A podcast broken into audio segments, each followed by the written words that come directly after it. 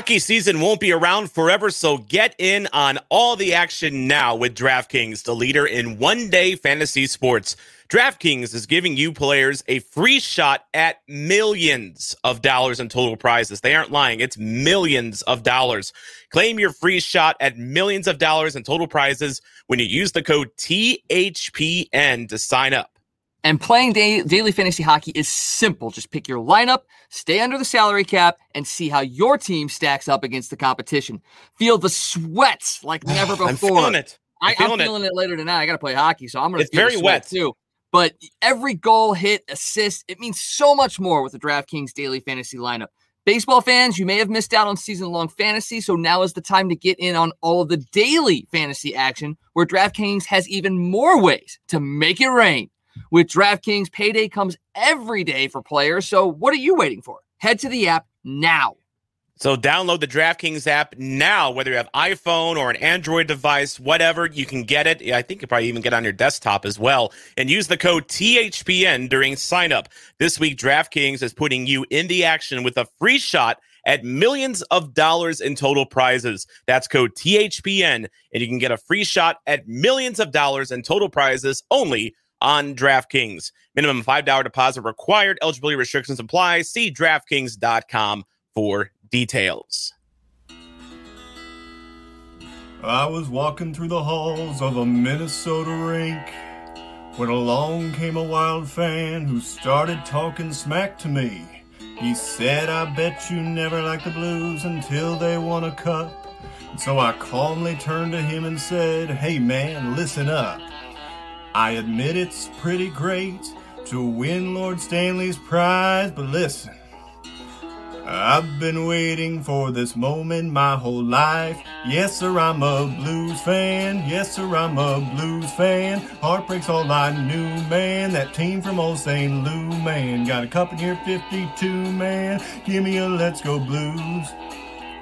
I know Oshie, Backes, Berglund, J-Bo, Perron, Petro, Steiner, Allen, Tarasenko, Gunnarsson, Binnington, Edmund, Schenn, Stastny, Elliott, Fabry, Shattenkirk, O'Reilly, Schwartz, Reeves, Yarrow, Barber, Sheparenko, Dunn, Langen, Brunner, Rapportuzzo, Yakovo. Yes, sir, I'm a blues fan. Yes, sir, I'm a blues fan.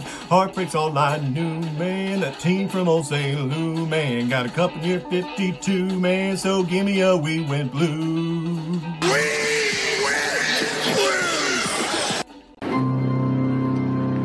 And now, the starting lineup for your Blue Notes podcast Tom Franklin and the man called Wags. And Blues Fan Reacts. Hello and welcome to Blue Notes, located on the best city on Mississippi, the best in the Midwest. We've still got that Stanley Cup power, and we're too sweet to be sour. And if you're still clueless, we are talking about St. Louis. This is your home for the absolutely most bipolar blues coverage on the Hockey Podcast Network. I am your host, Tom Franklin, tougher than steak at a strip club, and I am joined by, of course, my uh, my buddy Wags. How's it going, bud? Oh, it, it's going great. I, I, have not gotten my strip club steak in a while, so uh, let me know how it is. In a while, so so you do admit you you've been to one? No, no never okay. have. There we never go. have okay, gotcha, gotcha. Okay, that's that's fair. That's fair. And then of course uh, our our uh, reactionary hero, blues fan reacts. Mason, how's it going, bud? Uh, not too shabby. Not especially after the last couple games. I haven't been too bad. Not Maybe too bad. Was a little. Yesterday was a little frustrating, but yeah, four zero oh and one. I'm happy. Yeah, exact. Yeah, you know what? I can't complain too much about that. We got five. We got points in each game uh we played in the last five. So you know what? Given given the state of this team, you know, just a few weeks ago, we'll take it. We will absolutely oh, yeah. take it. And of course, a lot of that charge is being led by, um, well, he doesn't have the number on the sleeves here, but this is a Ryan O'Reilly St. Patty's Day jersey from last year, customized by uh, out in Chesterfield. They are the official stitcher of the St. Louis Blues. They are not paying for this. In fact, I paid them a ton of money to get this done.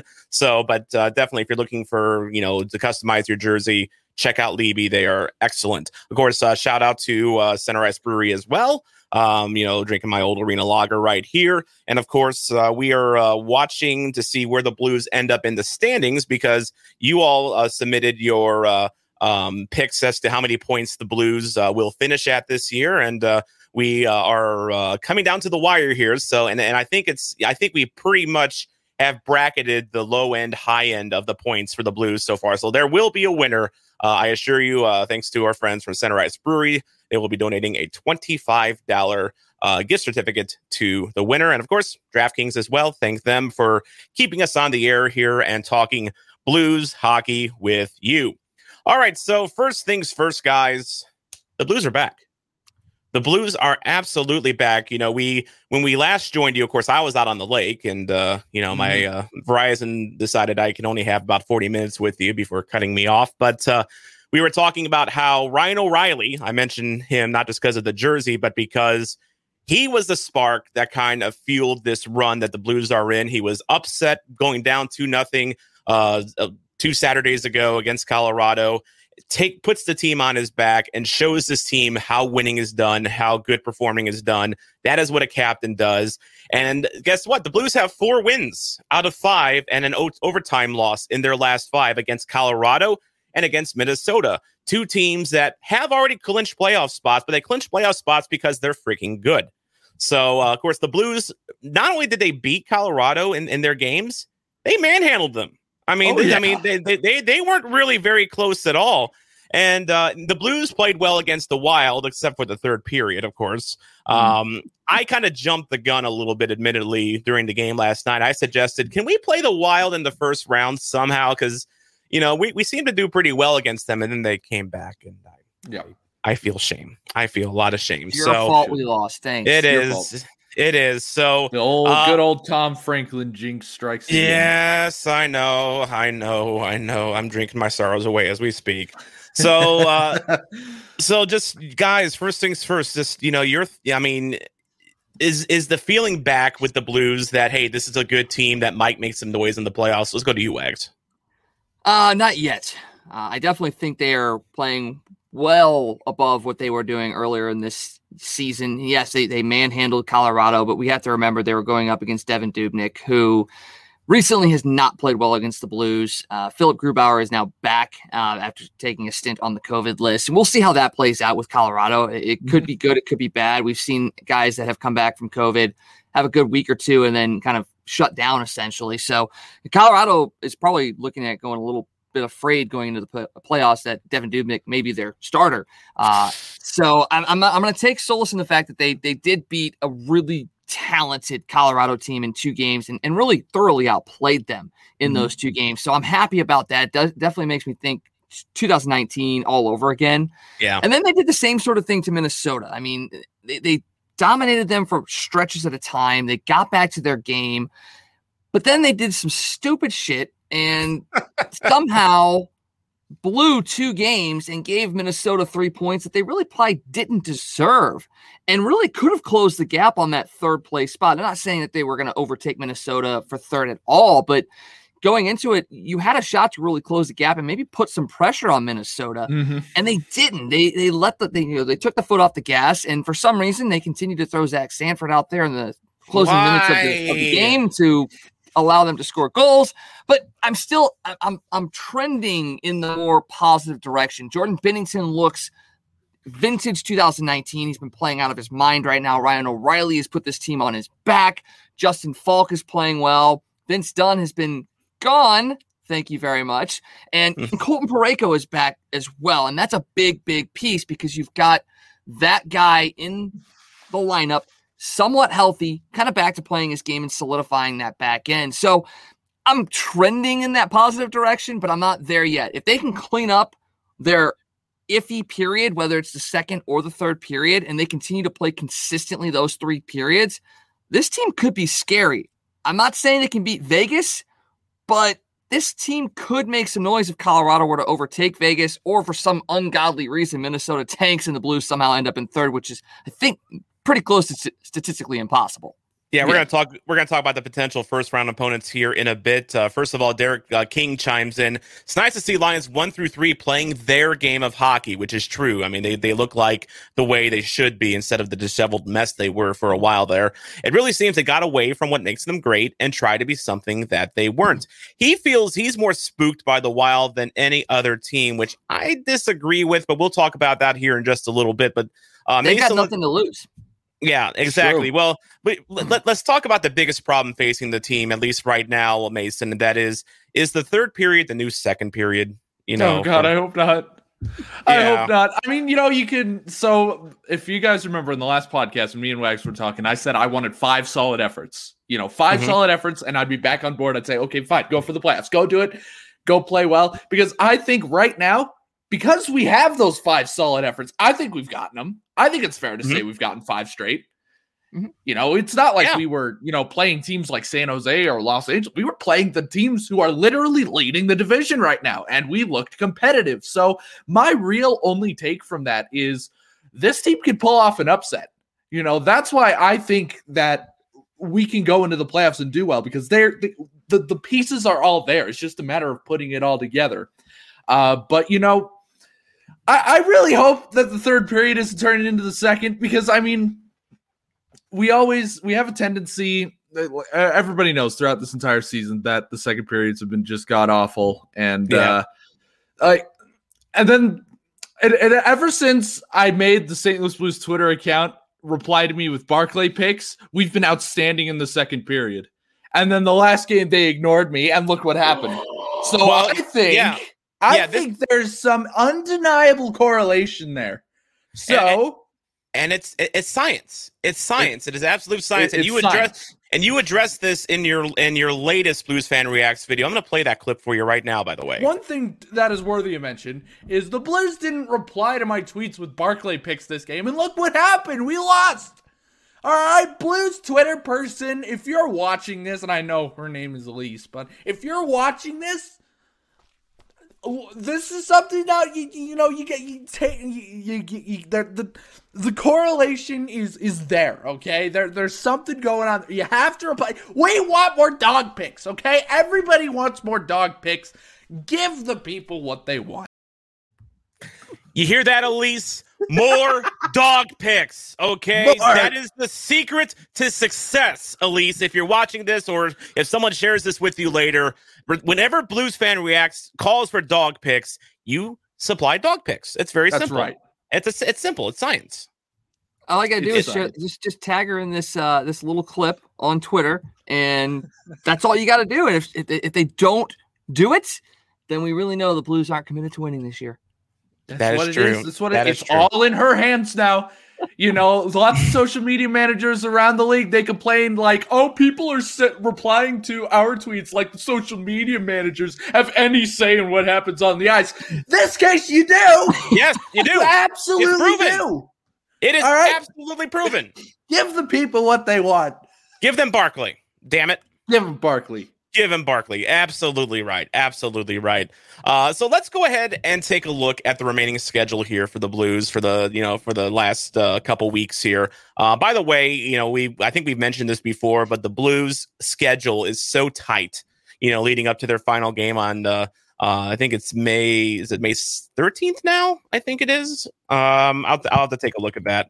Um, but it's uh, the 16th actually. it is the 16th. Yeah, yeah, because the 13th is the Kings, that one Oh, game. No, it's, it's And the then- thirteenth. It's the Yeah, it- thirteenth. It still is the Oh, well, I 13th. guess okay. I'm stupid. Yeah. They've they've shuffled things around so much this year. It, it's crazy. So the first things first, we have two games at home coming up uh, in the uh, next couple days against Anaheim. The Blues, uh, excuse me, the Ducks are four and six in their last ten, but they really can't beat anyone that matters. I mean, they they they played Vegas for uh, for a long stretch and they got taken to the woodshed.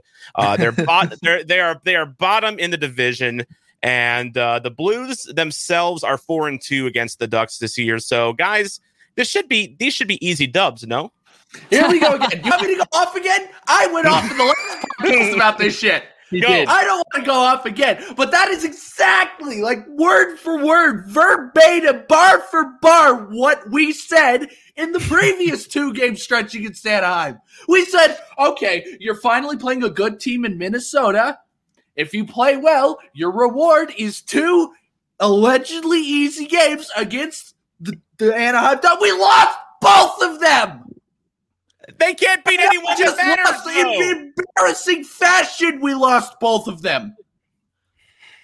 Uh, I don't care how good the Blues have been playing the last five year five games. It doesn't matter. No game's an easy game anymore. That's not an excuse. It's not. I'm sorry. Uh, it's not. I think uh, I think they're going to split. I honestly do, and and the main reason is that you know Ryan Miller's retiring, so what Mhm. what he's going to get one of those games against the Blues, and for some reason, I don't know if it's going to be that he wants to stick it to St. Louis fans, or if it's just karma in any way, shape, or or of anything.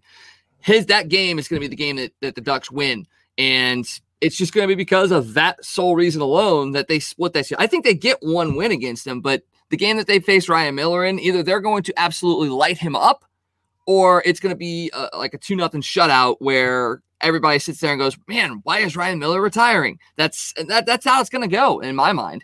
Yeah, or or that's gonna be the game that the Blues start Ville Husso, You know, which as we know, Ville Husso is uh, you know, Mason, he's not great. So You know what I think?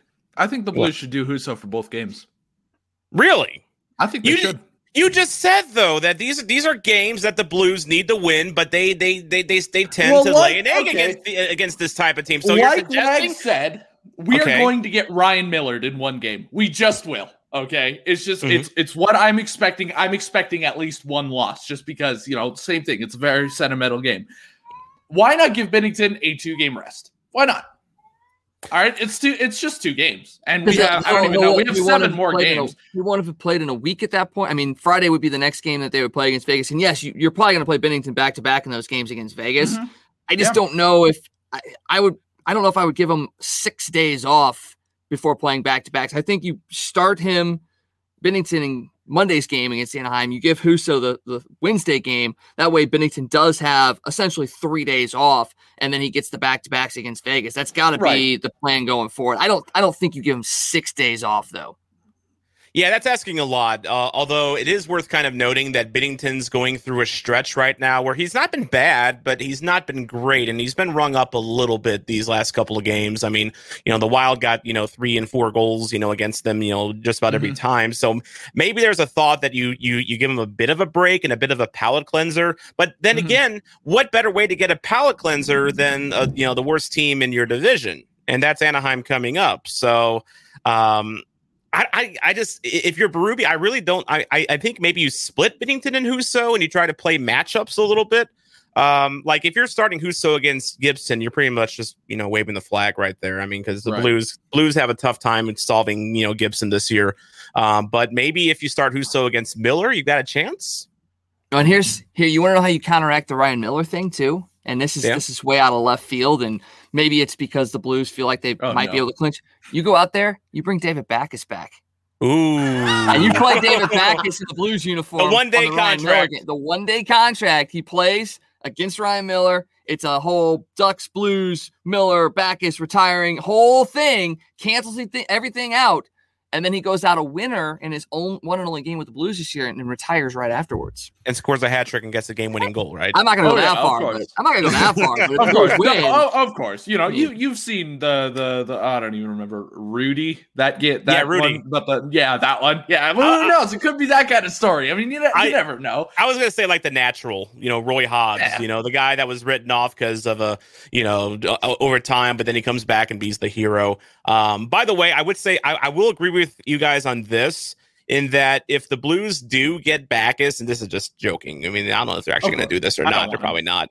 Um, but if they do, he'd be a better option in the lineup than Zach fucking Sanford. Oh yeah, I think you're right there. I think we can all agree there. Yeah. Holy crap! But uh, in fact, by the way, you know, when, when you're when you're a middling to low Twitter influencer like our Blue Notes Twitter account is, you know, we have a few hundred followers, but uh, sometimes getting likes can be hard. Um, 21 people at last check liked a tweet last night that I made suggesting that um, the Blues give up a draft pick to Seattle so that they take Zach Sanford. Now this is now I made that tweet made that tweet not just because I'm so freaking ready to see Zach Sanford leave town, but I also made it because it might protect like an Oskar Sundqvist. You know, or someone like that. I know Doug Armstrong, you know, as Dan Ferris pointed out, uh, he's he said that he's not going to do that type of a deal, but I would like him to at least consider it. I would like him to at least consider it. What do you think, guys? I agree. I agree. Yeah. I mean, uh, you, you know, just like you, that was a pretty hot topic, you know, after last game, especially, you know, because it was literally Zach Sanford's fault we lost that game. Literally. Yeah. Um, but it, it was a very hot topic. And literally, I on in the question segment of my video yesterday, you know, half the questions were what would you do to get rid of Zach Sanford? Including you me. know, and I said, yeah, including you. I and I said, you know, I wouldn't mind if we got rid of a third or to be perfectly honest, even a second.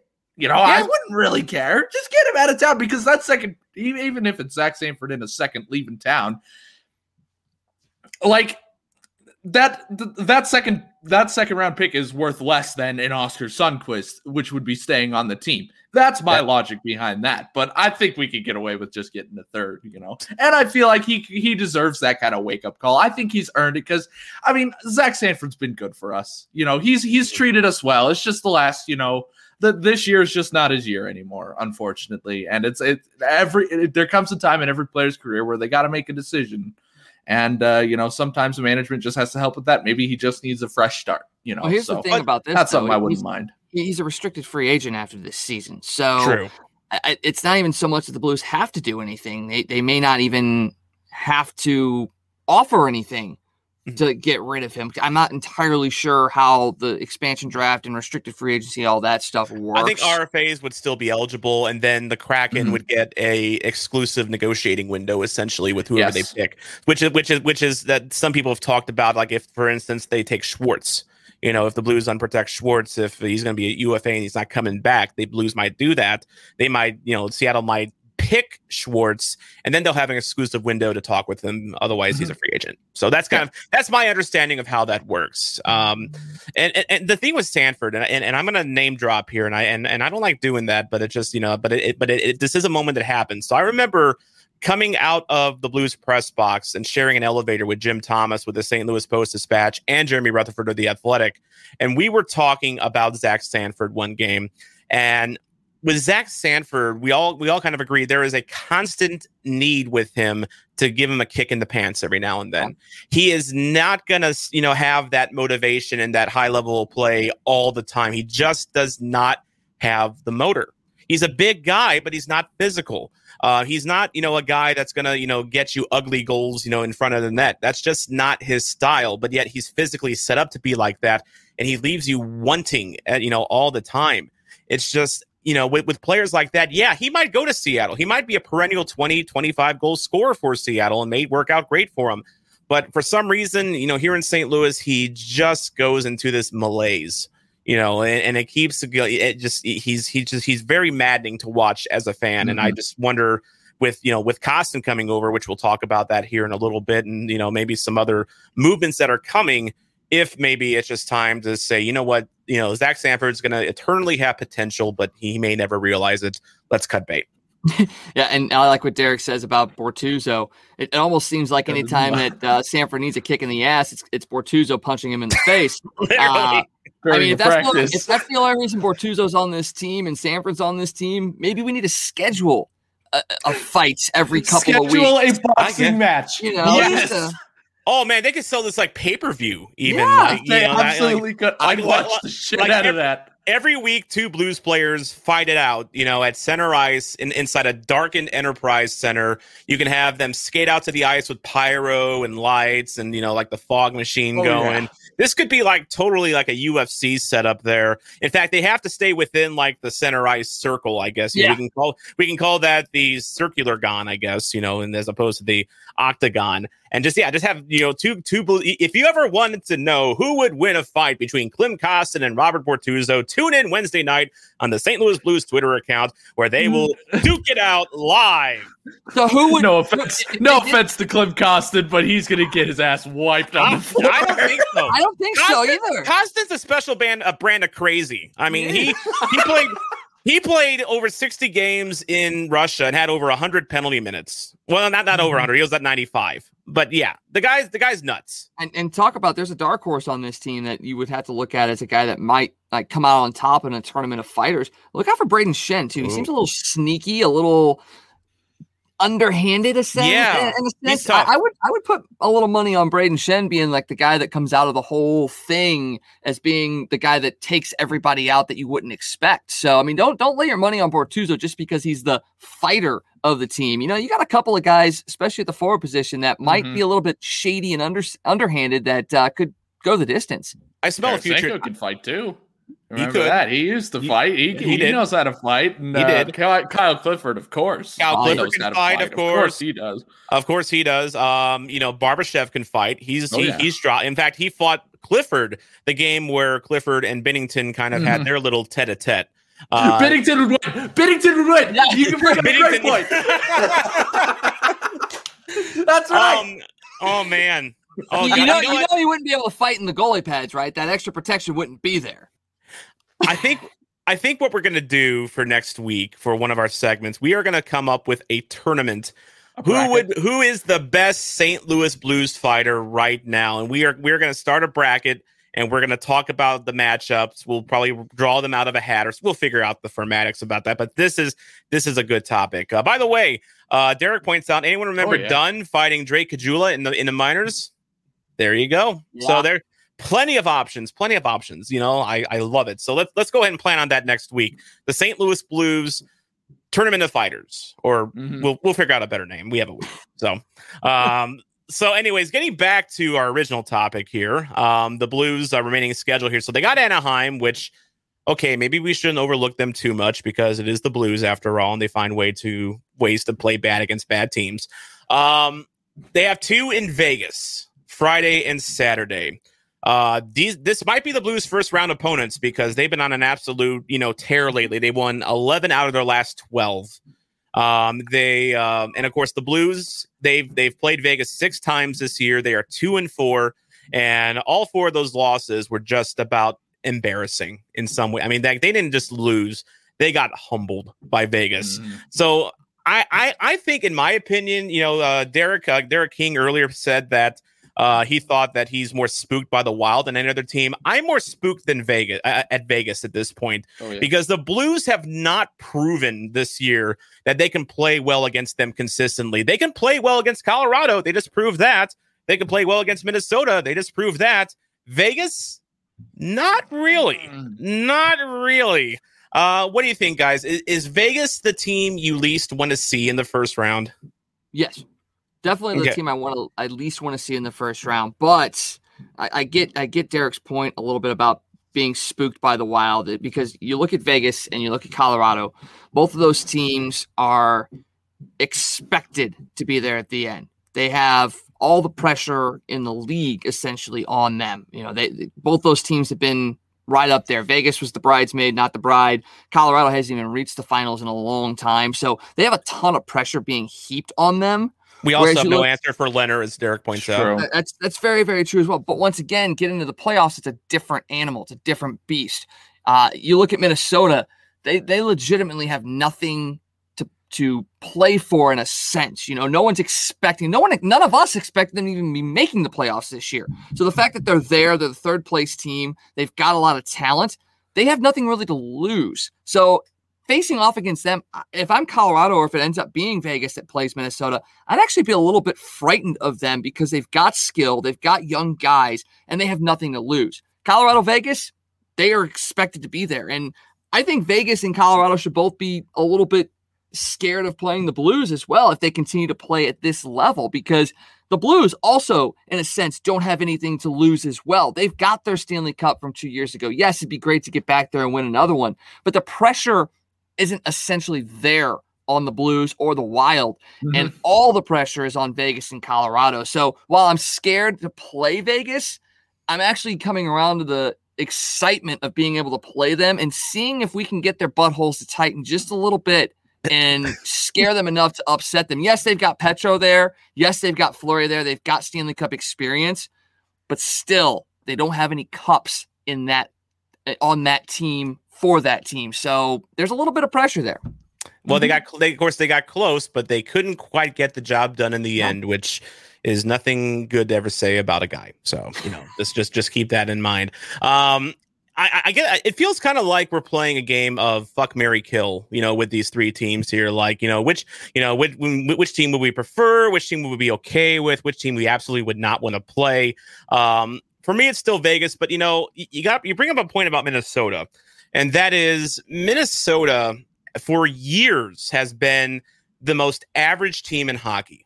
They have had a culture of just being boring, unexciting, no momentum either way. Like they're good enough to not be bad, but they're not good enough to be good. You know, that, that that's Mhm. been kind of their MO. Now they get Kaprizov, you know, who has been a big spark for them. I mean, he has come over and been as advertised. And there's a big debate, you know, over the Calder. You know, it's probably going to be Kaprizov that wins yeah. it. But there's some question over, hey, he's played in KHL for a few years. How does he get to win that? Which we can talk about that here in a bit. Um, but then you got him. You got uh, you got the goaltender goaltenders for Minnesota. Cam Talbot is an elite goalie in this year. He this year he is. He, his numbers are are are amazing. I mean, of course, he looked bad against the Blues the past you know the the two games this week, but before then, he had like a 935 save percentage, and you know his his his goals against was was at or below two, I believe. Um, he's been a surprise for them. Uh, uh, Kahkonen, the their uh, backup goaltender, has been a surprise for them. Um, they've had so many players step up. They have kind of a, a little bit of a, uh team of destiny kind of feel to them, Mhm. a little bit similar to where the Blues were, because everyone wrote off the Blues, you know, a couple years ago, and then of No, course I, we I agree. we got this. Um, so I, I- so Mason, let's go to you on this. Um, I say, you know, Vegas is the team I fear the most. I would say then it's Minnesota.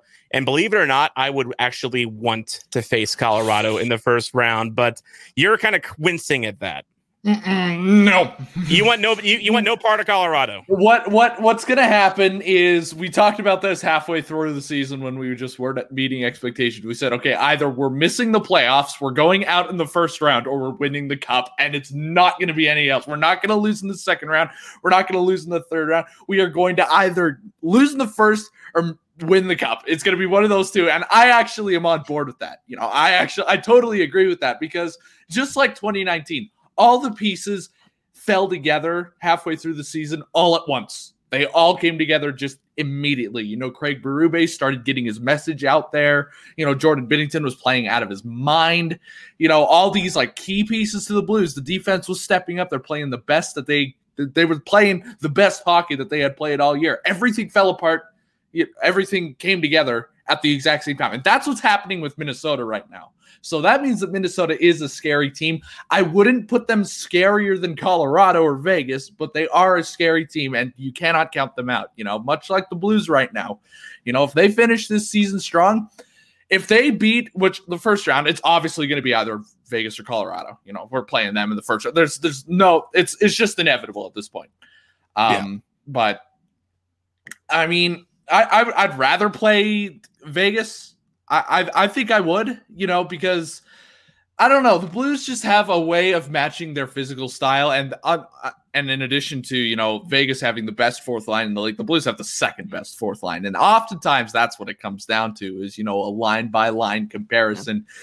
I think we got a shot against Vegas. Against Colorado, that's tough to tell because I mean, like I said, the playoffs are just a they're weird. Okay, just Yeah. it's like 2019 Tampa Bay Lightning is my first example, but that's happened a thousand times before. But you know, weird things happen in the playoffs, and I think if the Blues could get past, you know, whoever they play in the first round, whether that's Colorado or Vegas, they can beat anybody. You know, because I think it's a pretty fair consensus that Vegas and Colorado are not only the best two in the division, they're the best two in the league. Two yeah, of the best in the league. absolutely. If they could beat either of them, they could beat anybody. they really It's can. just- and This is true. and as Derek knows, first round is going to be the hardest series probably. Mhm. Um, another thought here: we were we were talking about you know Vegas going on a big run lately, eleven of the last twelve, and you know the Blues kind of coming out of a funk a little bit. Colorado's in a funk a little bit right now. The Blues kind of put them in one, um, and then the Wild are still kind of they're they're playing well, um, but there's there's something to be said maybe about momentum going Mhm. into a playoff series. And you wonder if Vegas, you know, going on this crazy run, if, you know, as we all know, hockey's very cyclical. It's very up and down. Teams can, you know, play play great for 12 games in a row and then stink up the joint the next six, you know, or, or what, what have you. Um, I wonder if Vegas is going to be burned out going into this playoffs a little bit because they are playing so well.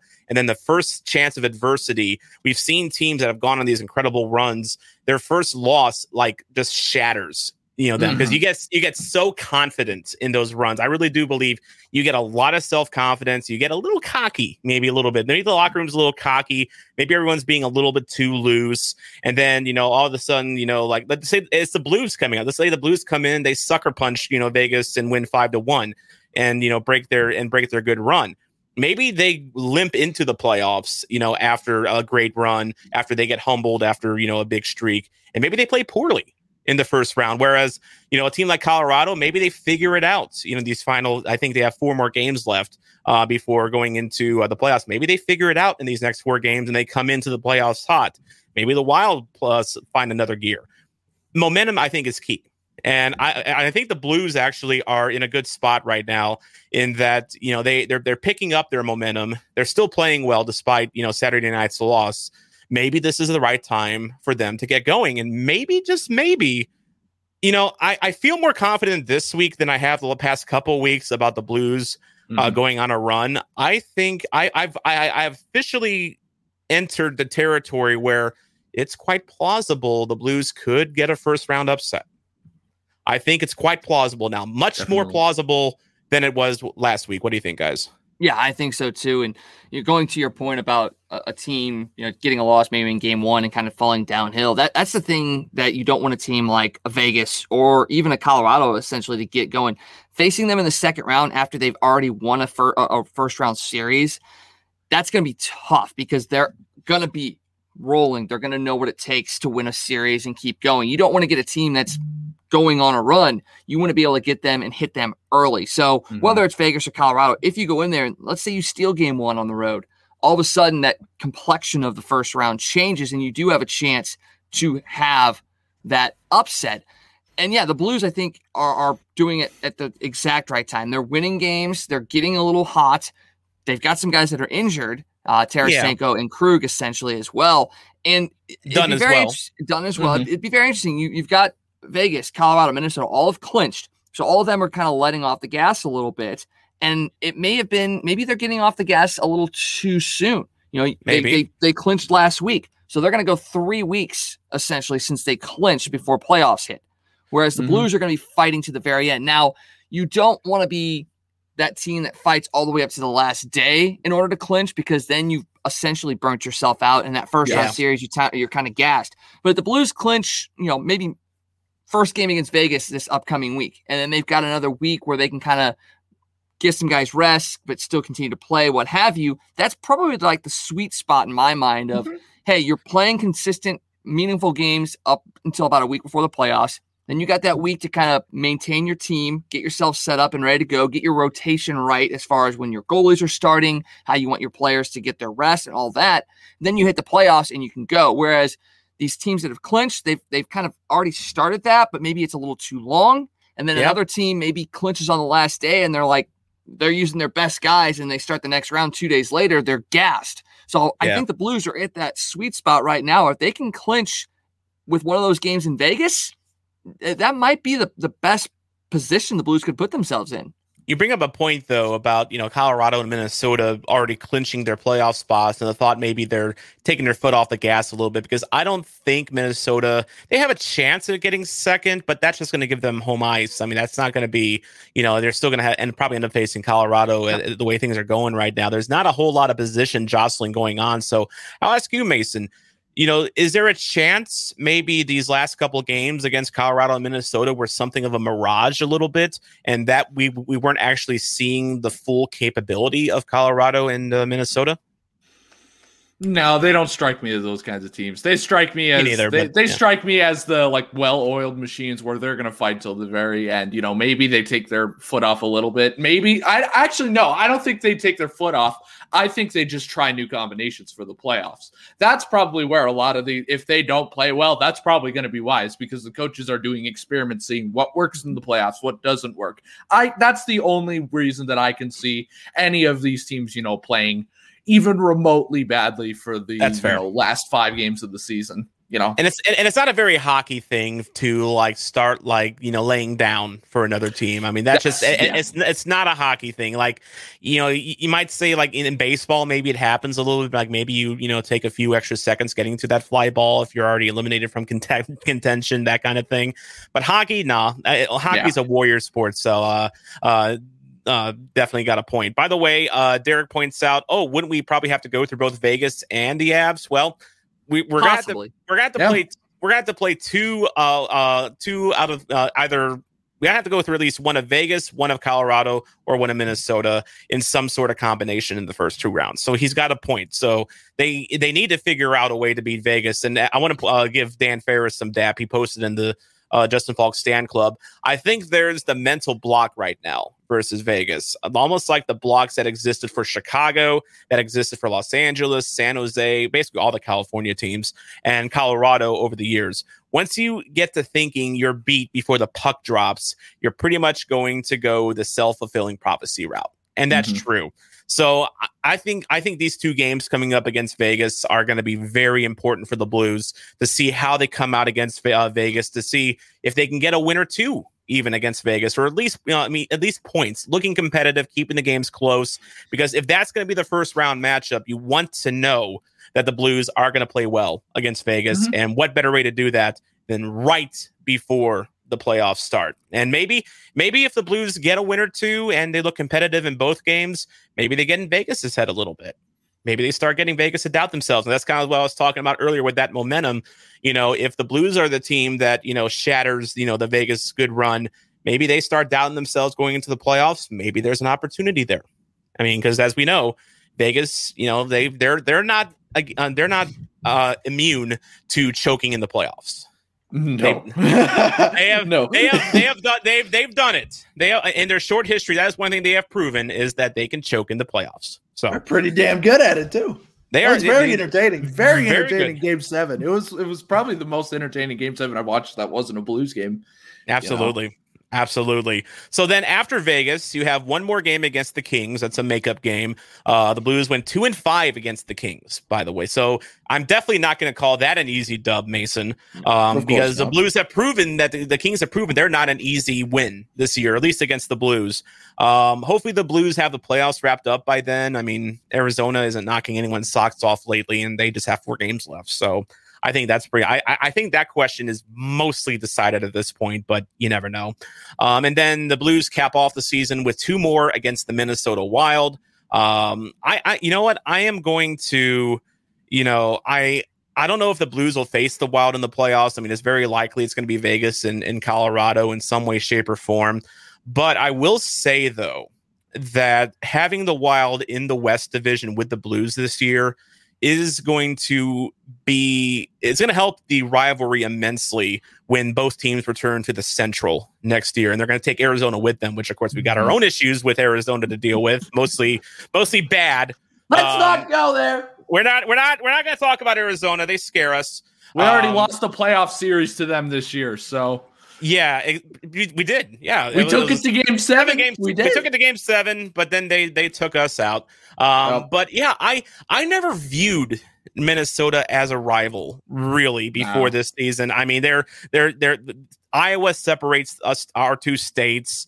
Um, they Minnesota always has felt kind of isolated up there a little bit. Like I think the Jets are their probably their biggest rivals just because of the geography.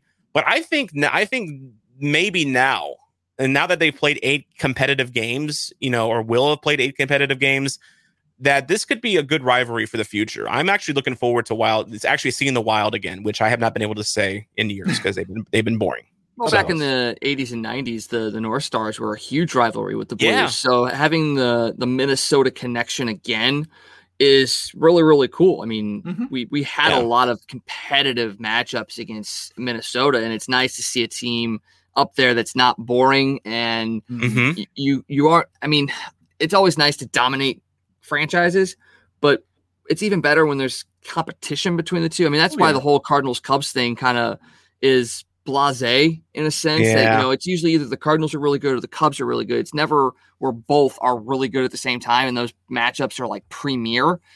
Now with St. Louis, Minnesota in the past, that's how it's been. Either Minnesota's been good or St. Louis has been good, and the matchups have been kind of eh. now that you've got two really good franchises and the teams are good and young too, those might become must see games. And Mhm. while the Chicago St. Louis rivalry may be waning a little bit, the Nashville one, the Minnesota one, the Colorado one, the Dallas one. I mean, everything in Yeah. the Central right now for the Blues, you're having these really nice young budding rivalries kind of coming back, and it may turn back into a, a black and blue Norris division essentially. God, it's gonna be like blood sport whenever whenever the Blues go back in because they got grievances with just about every single Yeah. team. I mean, the Blues and Stars, as you said, that kind of dates back to the North Stars, but they, I consider that a very competitive rivalry. It's not like a it's not a rivalry of malice. No. You know, I would say. You know, I mean, because I I went I- as a Blues fan in my Blues garb, I went to Dallas, and actually the fans down there were really cool. I actually Yeah. an appreciation for them.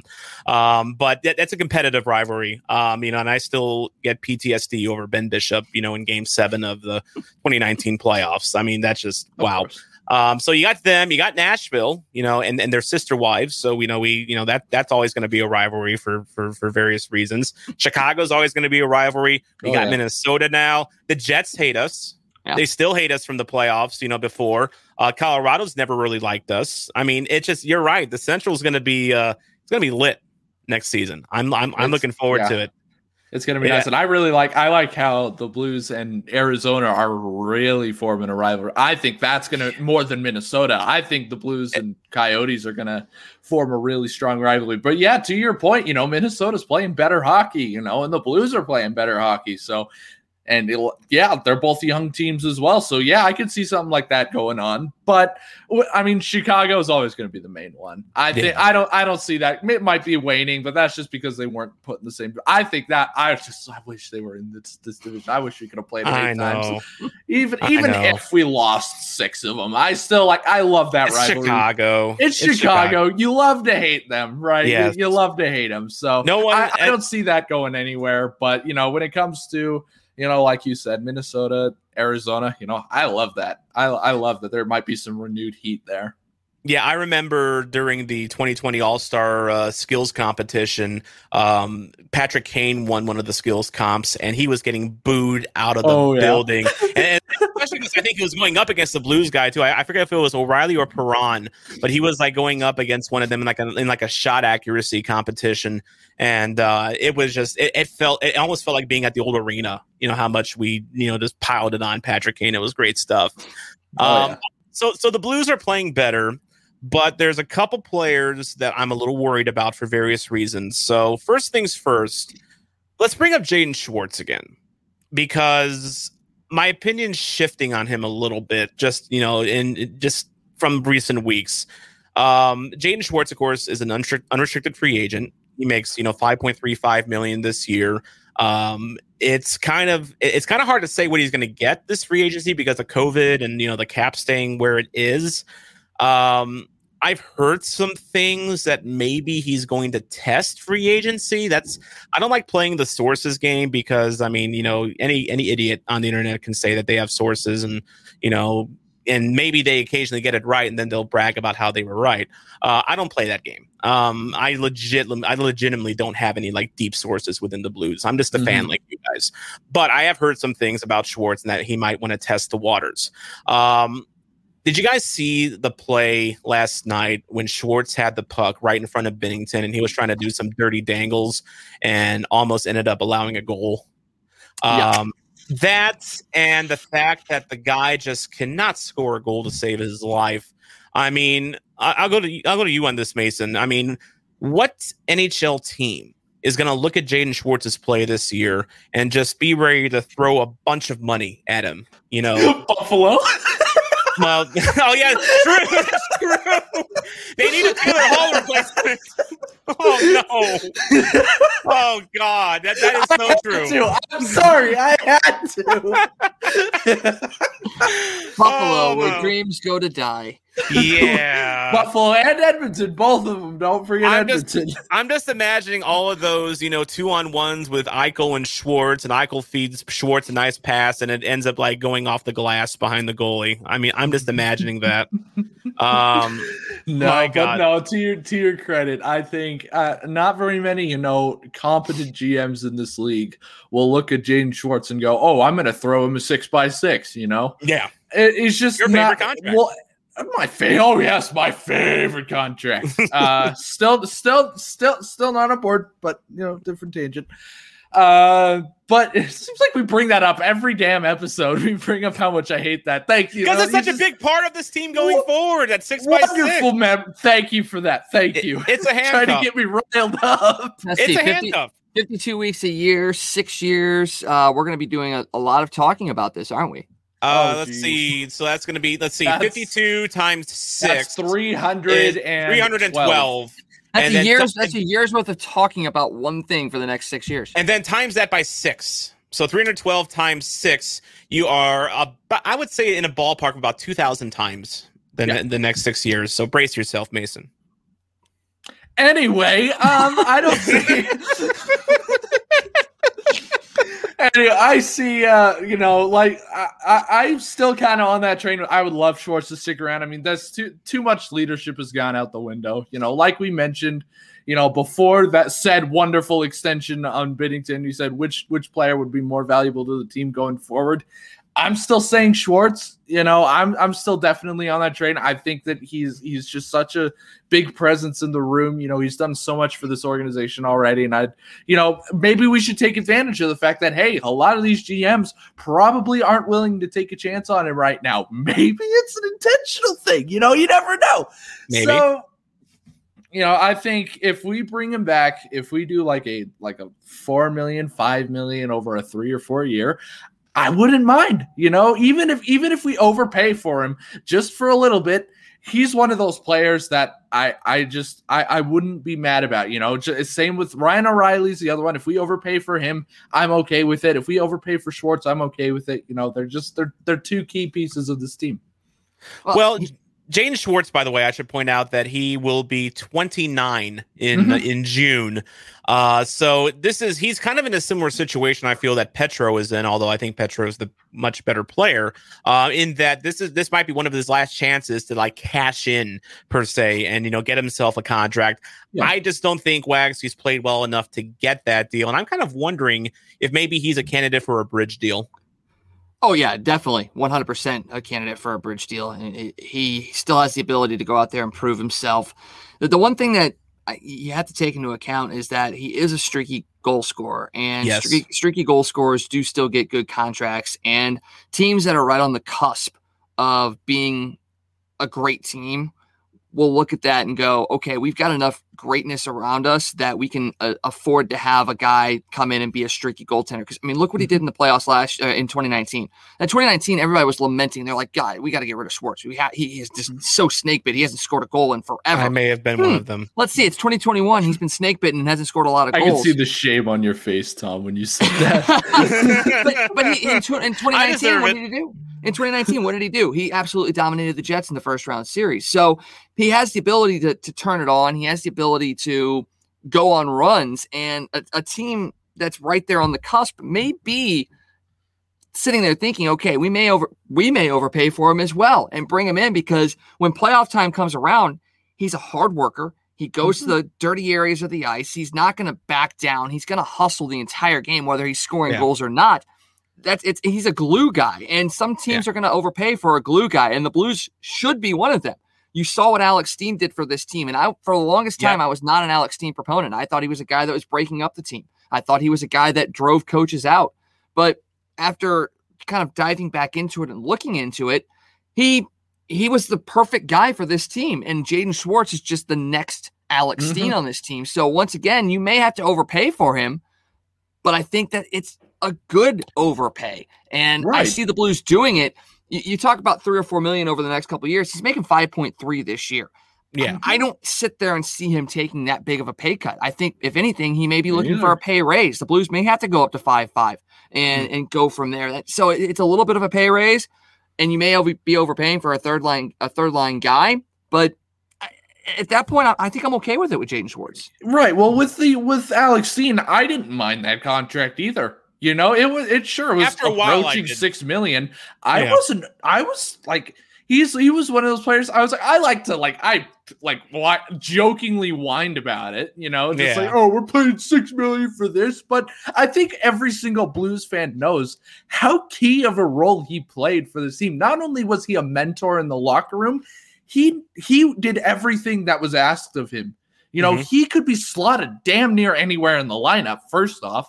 Second off, like I said, mentor for all the young players. You know, Robert Thomas has straight up said he wouldn't be where he is in his career without Alexander Steen and his Yep. guidance. And not only that, but the team around him, whoever he plays with, gives it 120%. Whoever you put on his line, because they're there, you know, they want to impress Alex Steen. I think Jaden Schwartz could give off that same vibe.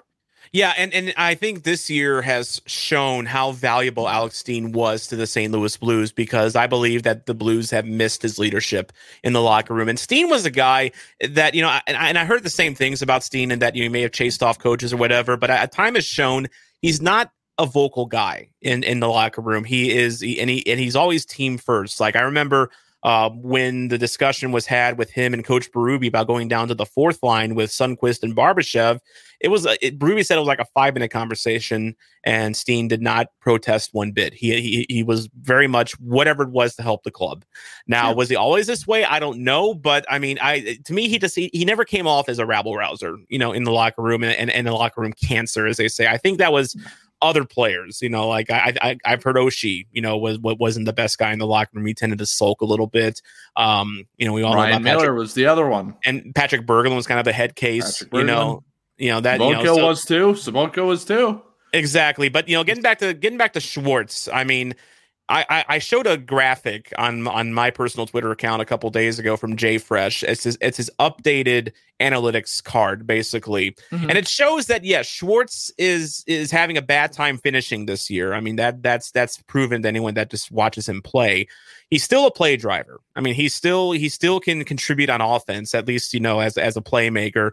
But the biggest thing that stood out to me was that his in, in terms of analytics, his defense numbers are elite for a forward. Yeah. And you know, we often don't look at the defensive side of things when it comes to forwards because when you think forwards, you think of your typical goal scorers. Um, and, and a lot of times defensive players, um, defensive forwards, they don't get noticed. They don't get noticed because they're doing their jobs. And they're doing their jobs very well. Like, you know, we probably, I mean, uh, I mean, Ryan O'Reilly gets credit for doing so many things well, you know, I mean, being a captain, uh, being a playmaker, having a sick backhand, you know, as we saw against uh, Talbot the other night. Um, but he's also an elite defensive forward. And you don't hear his name called much in the defensive zone, except if except if he makes a big play. But just in general, you, you know, when you're playing defense, you're not supposed to be noticed. You're not supposed to have the spotlight on you. And say what you will about Schwartz's streakiness, which you know I'll, I'll have another point on that here in a bit. But he's consistently an engine for this team, and I I just I don't think he is due for a big raise. I I I don't think his play merits a big raise. I think he's going to get about what he's making now. Mhm. Maybe even maybe maybe even takes a slight pay cut and gets like goes down to five mil. You know, maybe on a one year or two year deal, just on a on a on a short bridge deal, and you know, basically saying. Oh, you know, Blues are saying, "Oh, you didn't prove it this year. Well, we'll give you another chance because you're Jaden Schwartz and you've given us a lot of good years. We'll give you another chance to prove it and then make your money, you know, next year. That's I think the Blues would would be amenable to that. But you know, Schwartz, he I, I keep every time we bring up Jaden Schwartz, I'm often reminded of Geoff Courtnall. Geoff Courtnall was a very similar player in that he was insanely streaky. I mean, he was a guy that would score goals, kind of like a Mike Hoffman, where he would score goals in bunches and then he would disappear, you know, for a couple of weeks. But he was always a moxie guy. He was always a, you know, kind of a rabble rouser. You know, he wouldn't drop the gloves, but he was just kind of a pest out there. Um, and I kept thinking, like, you know, I was very sad when he retired because of concussion issues. Um, and I'm and, and and I think about that, and I think of man, it would really suck if Schwartz was gone. because you know of of, of the things that he does, like a Geoff Mhm. Courtnall did for the Blues. So um, it, it's it's it's it's a tough situation for both. I mean, for both the Blues and and Schwartz because yeah, Schwartz hasn't played the best this year, but I, I guess like the old song goes, you don't know what you got till it's gone Mhm. and and may I don't know if the Blues are going to have the um, guts to actually see test that theory out. But then again, it's all up to Schwartz as well. I mean, he's got to want to resign here in St. Louis as well, and who knows what he's thinking? Who really knows what he's thinking? So we'll we'll see how that plays out. Of course, we talked a little bit about Zach Sanford. No one likes him anymore. I think it's pretty safe to say that we'd love to see him elsewhere. You know, next you know uh, next year. So I'm not going to waste any more breath on him. Tarasenko. Uh, you know, Tarasenko, we've uh, we've talked a little bit about him and uh, you know how he's been kind of up and down since he's come back. Well, now he's hurt. And have you guys heard anything about his injury or how long he's going to be out? It's it's it, I. I'm I, it, it- day to day. I, I hope it is, and I hope this isn't another thing Well, that that's straight from Berube's mouth. He Yeah. said, you know, lower body day to day, nothing bigger than that. Yeah, so it sounds like he picked up a knock, and hopefully he comes back healthy. But he hasn't, you know, even when he's he's been healthy, he hasn't been the spark that that that the Blues needed. And maybe now that we're heading towards the playoffs, you know, maybe you know we were kind of talking last week about if we were we exposed him to Seattle, maybe it would light a fire under him. Um, do you feel maybe that he has something to prove before the playoffs? I don't think he has anything to prove before the playoffs. I think he has, if anything, he has to prove that he's healthy 100%. I think that's the biggest thing. And I still keep going back time and time and time again. And this is something that has been a, the Blues' issue with Tarasenko for five, six, seven years. And uh, every time on Twitter, whenever whenever he scores a goal on the power play and he's in front of the net, it's like, oh, hey, guess what? You put a guy in a position like that and a quick shot and he scores a goal. That's freaking surprising. Yeah. They don't utilize him in the way that I think he should be utilized. He's got the TJ Oshie type of build. He's a guy that needs to be in the middle of the ice where he can use that quick release. That, that's not, he's not a Ovechkin guy. He's not a one-time slap shot from the corner kind of guy. He needs to be in the middle of the of the ice, in front of the net, quick release. I still go back to the the playoff series against Colorado or, or against Chicago where they're like they they broke down that his the, the puck is on his stick for like 0.04 tenths of a second and then it goes in the net like you have a guy with that quick of a release put him in a spot where he doesn't have to have a whole lot of room to maneuver because it feels like when he has time he over He overthinks. He does. Yes. you need to Yeah. get him in a spot where it's just boom boom boom instantaneous puck stick goal puck stick goal puck stick Ovechkin. goal Well, but, Ovechkin. but see even Ovechkin still has that time because that pass patience. that pass is still having to come across ice. He's winding up and he's ready for the shot. Tarasenko doesn't need to wind up. It needs to be, hey, the puck's down low. All of a sudden it's boom, boom, boom, go. Boom, boom, boom, go. Boom, boom, boom, go. That's what Tarasenko needs. When he has that time to think, he overthinks it. And I'm Yep. the same way. I am terrible when I have space in hockey. I suck. But Yeah. you give me that, you put me in front of the net and just react to a puck, it's going in the net. And that's how Tarasenko is. He's not that kind of goal scorer where he needs all that time to think. He just needs to fire the puck at the net. And if you continue to put him in spots where he's able to do that, like on the power play in front of the net, then he's going to be successful and you're going to see a whole new a whole new player. I get the point of not trying to expose him to too much physicality, but you got to get past that. If you if you're going to Yeah. put him in a, a place to succeed, you need to get past it. Think he's healthy, put him there, and go. And and I don't think the Blues are going to do that, unfortunately. Yeah, I, I I never played hockey growing up, but I did play a little basketball, and I had an issue where uh, sometimes if I had a lot of space and I was right by the basket, I would just clank it or you know not you know just just completely miss it. And you know the coach you know took me aside after one game because I was their starting power forward, and uh, he was like, "Hey, just just you're you're overthinking it out there. If you're if you're thinking, you're stinking." Basically, just do it. Just put it up. You, you know how to score. You've done it in practice. Just freaking do it. And I improved because when once I once I got the ball in my hands, I wasn't thinking like, okay, should I lay it up and go to the right side or left side? I just let my instinct do it. And Vladimir Tarasenko is is such an instinctual player that he needs to stop overthinking. And he just he, and he just needs to, as as the Nike slogan goes, just do it. Just do it. Um, by the way, uh, Mason, I want to I want to pitch this one to you here. You you tweeted last night, Jake Walman is elite. So do we do we like Jake Walman now? I like Jake Walman now. He's- Okay. he last game he looked good, and the game before he looked good. Yeah, there's a reason I didn't put an exclamation point. I put a question mark. Question all right, let's just let's just put let's just get that straight. Yeah. Right, I put a que- I specifically put a question like, is he maybe okay? I mean, he's been a hell of a lot better than Vince Dunn, I think. Uh, that's true. That's true. I, I I will say this. I was hard on Walman at the start of the season. I thought I was too. he looked he looked lost on defense, and he I, I kept suggesting maybe he should be a forward. You know, because he's he- he's got good speed and he's got a heavy shot. Put him at put him left wing. Um, but no, he he looks a lot more comfortable. You know, in Oh, yeah. in in in you know playing NHL minutes, which I which I think that was part of the issue with. You know, I mean, yeah, we, we, I, I, we, yeah. We forget that you know even though he's had so many years in the minors i mean the nhl and ahl are two different speeds two different sets of skill levels and sometimes there can be a bit of a hurdle to jump you know and i think and i think walman just need a little bit of time to you know jump the proverbial hurdle. I would be interested in seeing him back next year. I think he's uh i think he's an rfa uh, I think he's uh, it. after the season. Yeah i think he's earned another shot. Um i don't know where he fits in because i'm well because well gunner's probably gone. Um gone. I think he might even retire because I mean he's he's 35 and he's uh he's it's a neck injury with him, right? Yeah. Oh no, no. Yeah. uh, Knee. Knee. Oh, it's a knee with him. You know, Yeah. I'm, I'm thinking of someone else, but yeah, a knee, a major knee injury when you're at the end, you know, 34 going on 35, and you're already like a third pairing guy. I mean, it might be, it might just be time. Yeah. Um, you're gonna, but you're gonna have Scott Perunovich coming back. You have Vince Dunn might be gone. That'll be. oh. Yeah, I'm waiting for Perunovich. Uh, we, as even before you joined the show, Mason Wags and I were huge Scott Perunovich fans, and I've, always- I've been a huge Scott Perunovich fan for God the two years he's been with the organization now. yeah, so good. That's He is- exciting stuff. It is, and, and and and the thing I like about Perunovich is the fact that you know even though he's left-handed shot, he played on the right side in college, and he still earned a Hobey Baker playing on his offhand.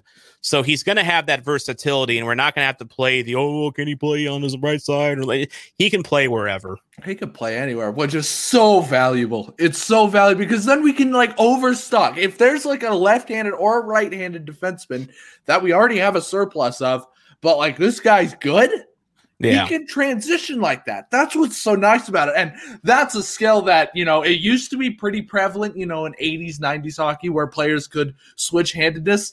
It's not really a thing anymore. You know, players like that are so hard to find. And having Scott Perunovich do that and maybe for the playoffs, you know, switch to the hand he's more comfortable Yeah. with or do like how many players genuinely can just decide I'm gonna play on the left this time around?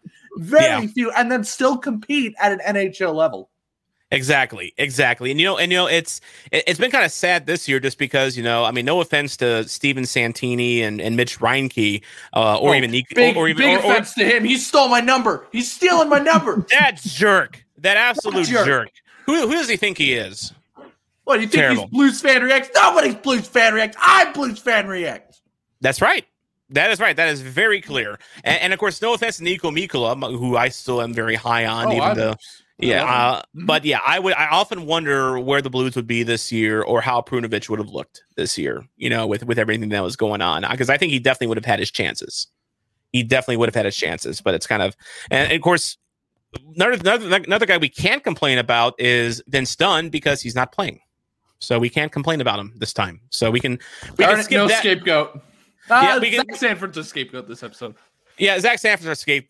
Keep up. It, it's Sanford. It's not done. Dunn will, Dunn will come back. I'm sure. I'm sure he'll be back. But yeah, we we, we can take a break. You know, all, all you Dunn haters, sorry, we can't we can't get that in. So, um, by the way, uh, Derek points out that our drought started when Schwartz was injured. Coincidence? Eh, it's possible. I think it's possible. I mean, again, forwards contribute more than just goals.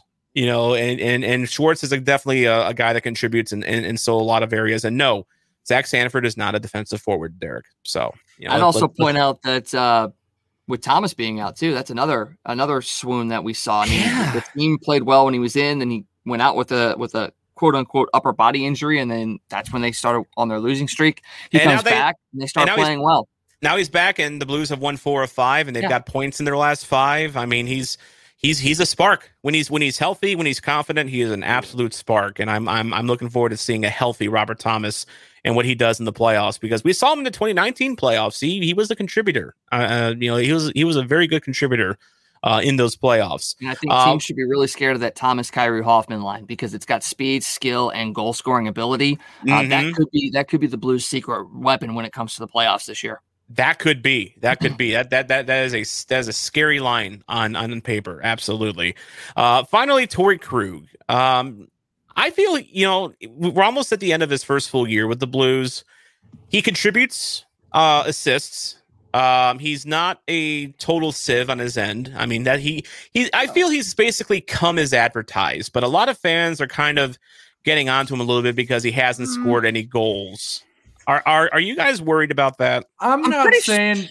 uh, go for it, Wade. I was just saying, I'm pretty sure we, we this is a conversation we were having last year too, was it not? About another ju- defenseman uh, that was like on the Blues. Justin. Yeah. He's not Justin Borat. He's Borat? not just he's not Justin Faulk, okay? No, he's not, he's not going to have the same no, kind of no, rebound no. that Faulk had this year.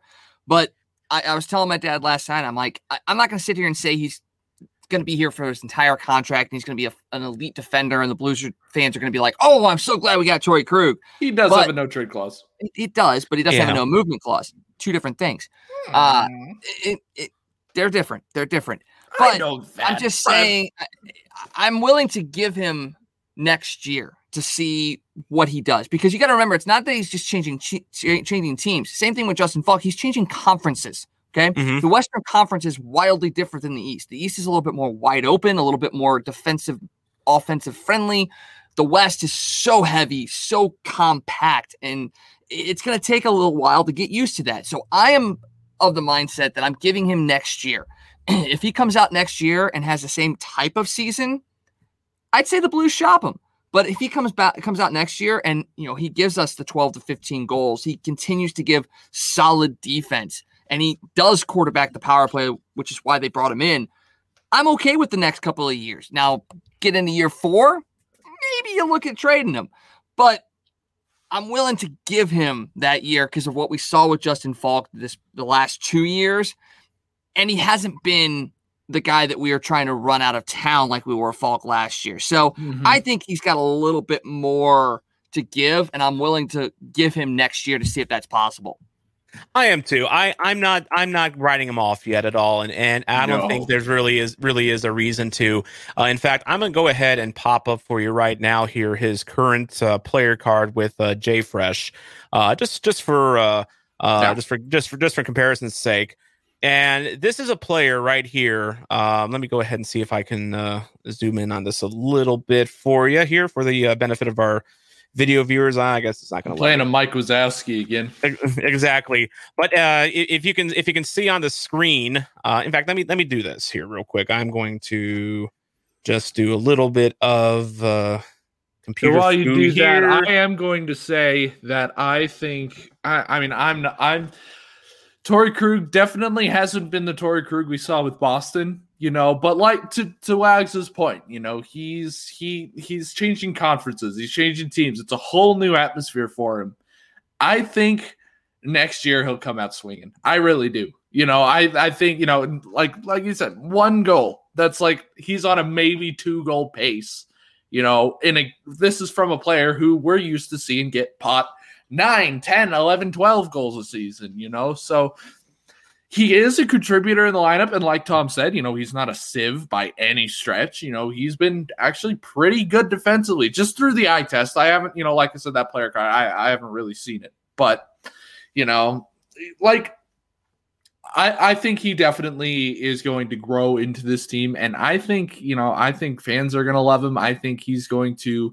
I, I think he might set career highs with this team. You know, I, I genuinely do. He's just he strikes me as that kind of a player who can really turn on the gas when he can. So Exactly, and and his analytics here that now that it's finally popped up here shows that he's he he still rates very highly on offense. He's very effective on the power play.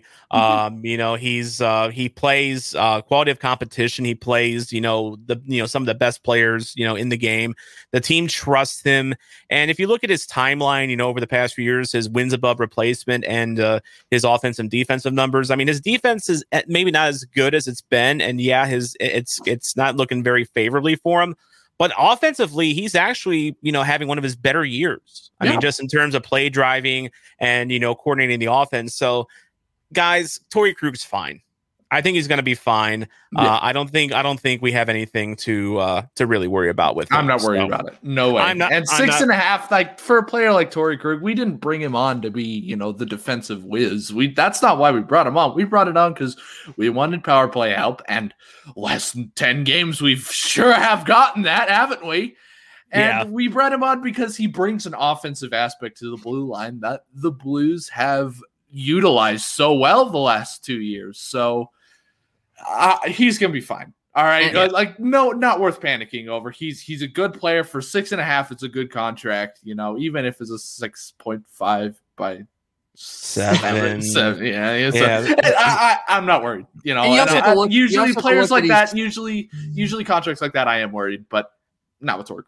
And, and you yeah. have to also look at the fact that yeah, plus minus is not like a great statistic as far as determining defense, but he, he is a plus eight this year, and he's a top pairing defenseman. So yes, that's coupled with the forwards and uh, among other things, but he hasn't been a plus defender since 2015-16. He also has 25 penalty minutes this year. That's the lowest total of penalty minutes since 2014-15. So he's playing disciplined hockey. He's playing smart hockey. He has 28 assists this year. So he's not. It's not like he is. Wait. I mean, he is sixth on the Blues in points this year. So it's not like he's not producing. It's just inconsistently with what we're used to from him. I think he's changed his game around a little bit. And you have to also have to look at Mike Hoffman too. We talked in the past about he, how he's just been a sieve defensively. At least over the last couple weeks, he's been very mindful of his mm-hmm. defensive mm-hmm. responsibilities. He's back checking. He's got excitement. Like there's playing on a winning team changes you. And we're seeing that a little bit with the guys like Torey Krug and Mike Hoffman, things that we don't normally associate with them. They're actually doing better than what you think. And maybe that's something that it just took this long to get to. Maybe. And maybe we're at a point now where everything's coming together and we might go on that run like we're thinking. I'm sure there's going to be Ottawa and Florida fans. Wait, Florida has fans that uh, are listening or watching no, to the show afterwards, and they're like, "Are you guys talking about a different Mike Hoffman?" Because I'm convinced that Florida fans don't exist. I've I'm, never met one. I, I I'm convinced. I, I'm totally convinced that any any fan you see inside that arena in, in, in Miami is probably getting paid to be there, or a hologram. Know? Could be a hologram. Could be. That's right. No, Florida doesn't have that good a technology. Uh, yeah, you'd be surprised. You'd be surprised. A lot, a lot of New York business, you know, goes down to uh, Miami. So good. I mean, you never know. You never know. Uh, and finally, here on this show, I got a question for our uh, listeners and uh, viewers here. Hi, kids. Do you like violence? Because Klim Shady is coming to America. Klim Kostin himself. Oh, yes. Um, Jim Thomas of the Post Dispatch confirms that Kostin will join the Blues on Tuesday. Uh, in theory, that would be time for the in time for the Blues' second game against Anaheim, and then more likely, probably the two games against Vegas. He'll at least be an option. Um, I'm personally looking forward to seeing more of him and less of Sanford, but we'll see if uh, Berube actually does that. Um, with Avangard Omsk, who is, uh, by the way, the KHL's Gagarin Cup champions, by the way. Oh, so yeah. We're getting a player with championship pedigree. Uh, Kostin played 67 regular season and playoff games, scored 12 goals, 15 assists. He was a plus 11 and uh, 95 penalty minutes. Oh, because, yeah. Oh, because, yeah. because, uh, like I said, do you like violence? Because Klim Kostin is coming. Mason, what can we expect out of Klim Shady? You seem excited. Uh, a fight right off the bat. Guarantee yeah. it. He's going to fight somebody. He's going to punch somebody, and then he's going to score a game-winning goal. And then he's going he's going to win the hearts of everyone. And I'm going to buy a Klim Kostin jersey, and everything will be sunshine and rainbows. And the Blues will win five Stanley Cups, and it's going to be great. And he's going to be the heart and soul of the team. That's okay. I he's going to that. be the captain, and he is going to carry this team to victory and glory. And then we're going to lose him in an inevitable expansion draft. That's what's going to happen. In fact, in fact, I'll go as far as saying he's going to get a Gordie Howe hat trick in his in his first game. He's going to get a goal, so? an assist, and a fight. I wouldn't be surprised. Let's do it. Let's do it. Uh, Wags, you excited about Klim uh, Klim Shady? Oh, very excited. I mean, I remember a couple of seasons ago in the preseason where we thought he was going to make the team, and it was a game against Dallas, and he did pretty much exactly what you're explaining. He had a fight. I believe he had a goal, and I'm pretty sure he had an assist as well. So he, he showed that he could play in the NHL, albeit in a preseason game. And then being able to go over into Russia in one of the more wide open kind of leagues, it's it's not as defensive minded as you think it is. But to be out there and be a physical presence that also scored goals, it really he did round into a really good third line type of guy. And I think that's exactly where he profiles in at. He could be, I'm not going to, I don't want to put that much pressure on it, but he could be the, the Pat Maroon that we've been needing on this team. Big body, can go to the front of the net, be physical, shield the puck with his body, and score goals. So this might be a, a huge, huge blessing in disguise for the Blues to have him coming in this late with the championship run. So he's got the championship feel. He knows what it takes to win, and he's got that excitement level. Yeah, maybe he's celebrated a little bit too much, but maybe, maybe. but maybe he comes in and goes, "Look, I, I, I felt the excitement of what I it took to win a championship in my hometown. Now let me come in and maybe I win two championships in the span of four months. That could be a pretty good enticing thing for him as well. So I'm excited to see what he's able to bring here. I think he's going to be with this team long term, and I'm real. I'm just real excited for Kostin. I've been following him for the last five or six years and have been waiting, waiting for him to make his appearance with the Blues. I've yeah, been well, waiting. not only are is are we excited, he's excited. yes. He has flat out said, "I'm excited to join." That's what you want because he wants. He's riding that championship high. He knows what it takes to win. Honestly, how many? Very few other teams in this league are going to be able to get a guy just before the playoffs who has won a freaking championship. this year. Like literally that, like last month. You know, that's that's like a that Last might week. be a commodity. Who knows how that works? Yeah, exactly. And you know, you're so so you got you, you got a guy that's coming off of that. You have a guy that has played under Bob Hartley in in Avangard Omsk, a veteran NHL coach who I, I from what I've read was a really good influence on Kostin, and maybe maybe that was the biggest benefit of the of Kostin going to Omsk at all was you know to get that veteran you know kind of tutelage. Um and it, it certainly showed because he turned you know, Kostin got better as the season went on. Um but you're also getting a guy that is total energy I mean, the guy is an he's like a bull in a china shop, you know, out on the ice. I mean, he is um he he doesn't shy away from contact at all, maybe to a fault. As I said, he has 95 penalty minutes and you know, as as Derek points out, he might he might take two penalties and cost us the game. That you know, he's he does kind of have a li- I, I fear he's got a little bit of a double-edged sword, you know, nature to his game a little bit. Um, but I think he's I, basically I see him at this point being a better version of Kyle Clifford um, in a lot of ways. I mean, he's he, he can move, he can score. I think he's going to score more than Clifford does. He's, he's got that in his Clifford locker. 2014 is what I can expect out of him. To be There we go. honest, and that, you, know, what? That'd be great. And and as and you know, and you made you made a good point. No other NHL team going into the playoffs right now is adding a player like Kostin at their roster at this point, fresh off winning a Gagarin Cup, uh, energy guy. He he bangs. He's a heavy player. Um, he'll probably get you some dirty goals, you know, in front of the net, which is what the Blues need. I mean, I don't. I feel like like one point that was uh, made by uh, uh, I think it was uh, Derek uh, during our, uh, our our Krug chat here. We are talking about Krug, and he mentioned isn't his ability to score dependent on how well our forwards screen, and I, I feel that's one thing the Blues have been kind of missing a little bit is you know saying they the, the Blues forwards haven't I feel they they haven't generated as much traffic in front of opposing goalies as you would like.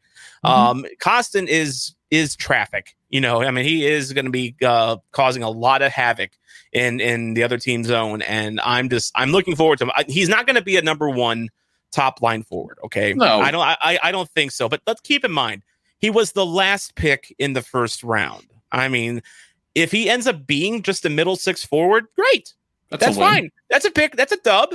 especially considering the fact that you know we got the pl- we, we got the pick and Sundqvist for you know Ryan Reaves, who I mean we love Ryan Reaves, but I mean let's face it, he's not. I wouldn't trade Sundqvist and Kostin for him right now. I mean that's kind of that's kind of silly. Um, so we're we're playing with house money here with Kostin, Yeah. and I think I I think I think he is going to add a very fun element to this team. I can't wait to see him, and I can't wait for him to be a blue for for for a long time. I think he's going to have a real chance, especially once they send Zach Sanford packing. I mean, that's going to be Kostin's spot for the taking, in my opinion.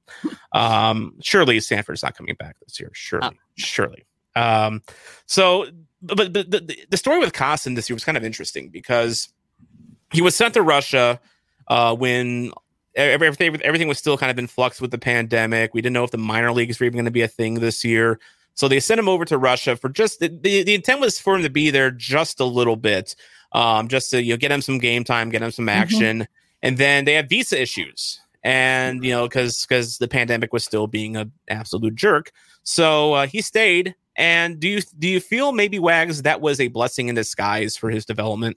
huge, huge blessing in disguise because he got to play a complete season when in familiar territory with guys that he wanted to play with, and then they go out and they win a championship. So the fact that he didn't have to travel back and forth from the United States and Russia, have to quarantine multiple different times, and that's another thing we have to remember is there is going to be some sort of quarantine that he has to go through before he True. can actually play with the Blues. So he may not play this week. It just kind of depends on when he gets in here from Russia what the quarantine looks like, and then he's already assigned to the taxi squad, so we'll have to see how that kind of plays out. Uh, but not having to deal with all of that, knowing that he's going to be playing consistently day in and day out, it, it does. It gives him, it gave him a lot of confidence, I think, and I think it is a huge blessing in disguise. And once again, he won a championship, so now he's got that, and he's going to come into this Blues team and go, okay, I showed I could play there. Now I'm going to show I can play here because a lot of washed up NHLers go over to the KHL. Well, he beat up on all those. Now he's going to come over here and say, okay, I did that. Now I'm going to show you what I can actually do against real NHL players and really prove himself. And he got to beat up on former Blue Dmitrij Jaskin as well. So, True. who, by the way, I think has rekindled his career in the KHL. And I It was think an he- yeah, MVP good last year, wasn't he? Yeah, he and, and and I think this year, I think this year he, I think he was one of their high, the, the league high, like maybe the highest score in the league. I mean, he was, he's probably going to be, a, he might come back to the NHL and be like a perennial thirty goal scorer just to rub it in our faces.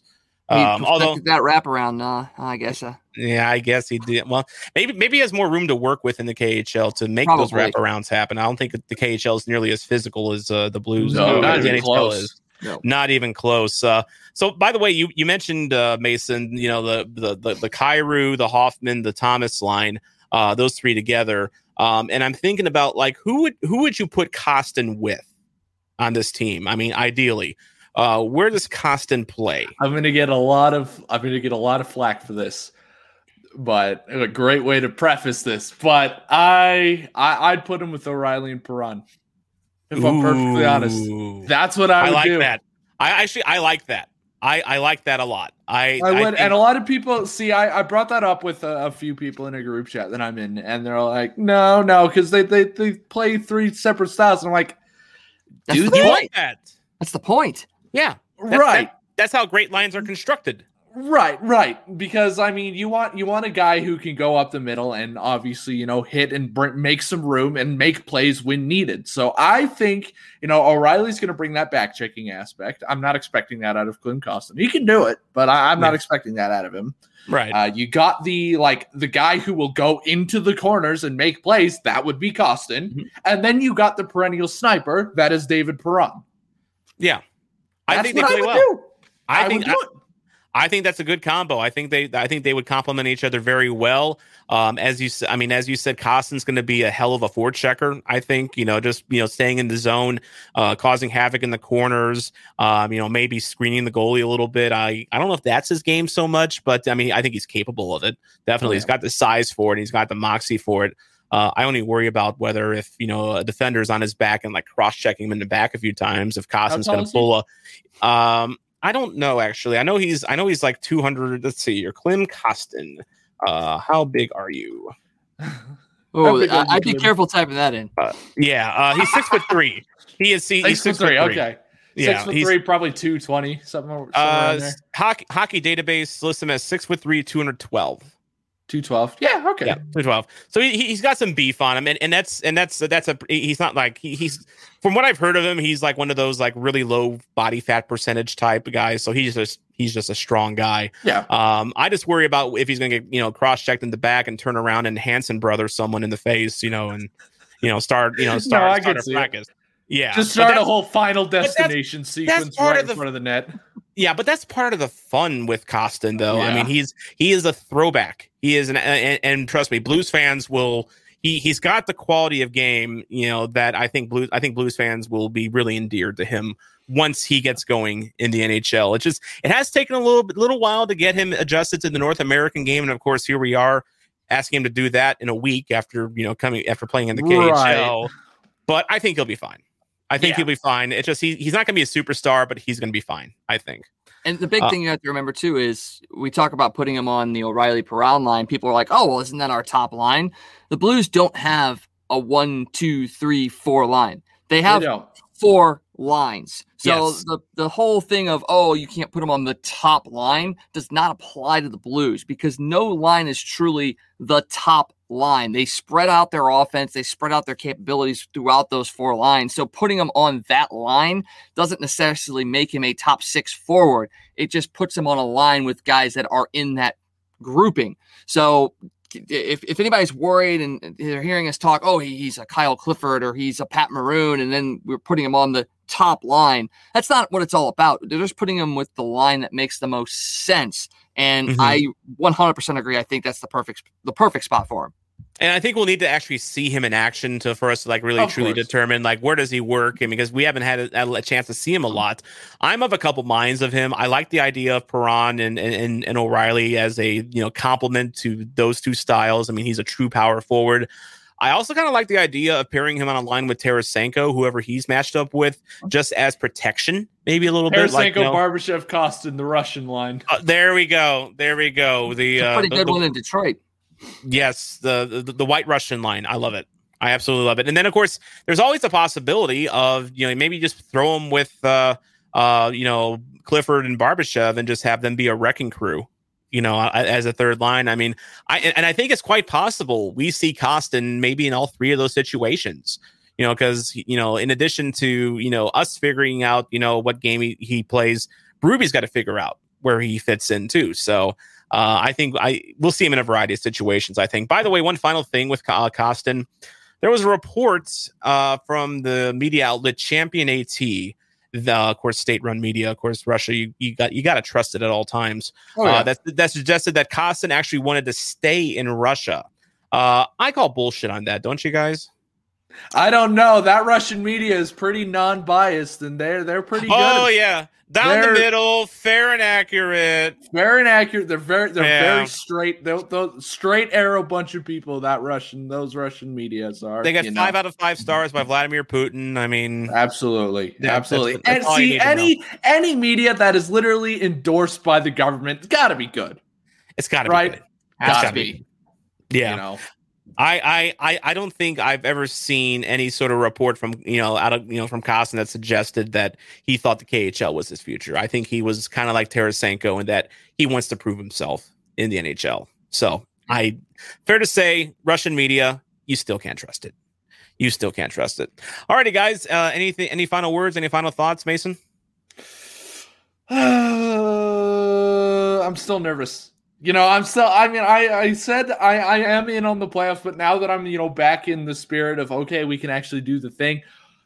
What if they don't? What if they don't? That, that blues anxiety is right in the back of the head. I can't help but shaking it. I th- Yeah. I, I think yeah, like I I- think we're gonna finish the season strong. We're gonna go in the playoffs. and We're gonna look okay. But in but but like unlike Mister Six by Six, you actually do look nervous. So I do look pretty. I am pretty Mm. nervous. I'm Yeah. pretty nervous. By the way, Derek points out Kostin has said that he did not like how he was treated in the KHL prior to joining the Blues. So I, I would take that over Russian media. Uh, Waggers, any final thoughts? No, I'm just kind of cautiously optimistic. Um, I'm really ready for the season to kind of wrap up, see where the Blues finish up, how they finish up playing, how they look, uh, see who that first round opponent is, and and really just get ready for it because I I, I think I think they could shock a lot of people. Uh, maybe yeah. maybe not uh, picked to go very far, but I wouldn't be shocked if this team goes on a run and gets people really excited for for Blues hockey. I'm feeling more optimistic myself about that. I think it, it is now. I think it is possible. But at the same time, it's blues hockey. And I'm also bracing mm-hmm. myself for the inevitable disappointment that usually comes, except for when they win the Stanley Cup. So yeah, that's what that Center is, Ice Brewery's for. Exactly. Thank you to Center Ice Brewery for uh, soothing my, uh, coping my, helping with my anxiety. this very episode, as a matter of fact, with some old arena lager. Thank you very much for that. There we go. Uh, thank you, DraftKings, as well. Thank you, Libby, for you know hooking me up with the nice stitching on my jersey and four others I had done last week. Thank you, nice. stimulus. Thank you, Biden stimulus. Um, and that's going to do it for this episode of Blue Notes. I want to thank you for listening and watching because without you, there is no me, there is no mm-hmm. Wags, there is no Mason, and there is no Hockey Podcast Network. I'm Tom Franklin, reminding you to not be a chump and Wags. Always play to the whistle. Attaboy. Good, good job. I'm, I'm, I'm, I'm so, I'm so, I'm so glad we replaced you. Who's you a know, good boy? That, Who's a good boy, Wags? Good boy. Good boy. There we go. There we go. A reminder that you can follow Blue Notes on Twitter, Facebook, and Instagram at Blue Notes Pod. I'm the voice of the blues, Tom Calhoun. Jeremy Boyer, play us out.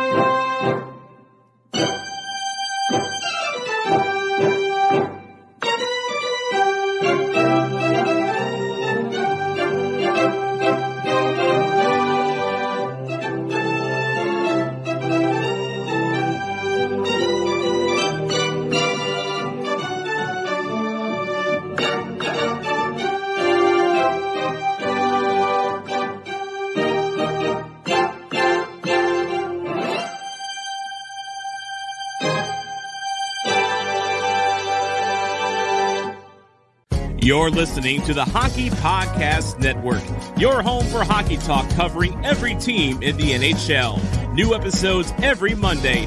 Download at the hockeypodcastnetwork.com or wherever you get your podcasts from.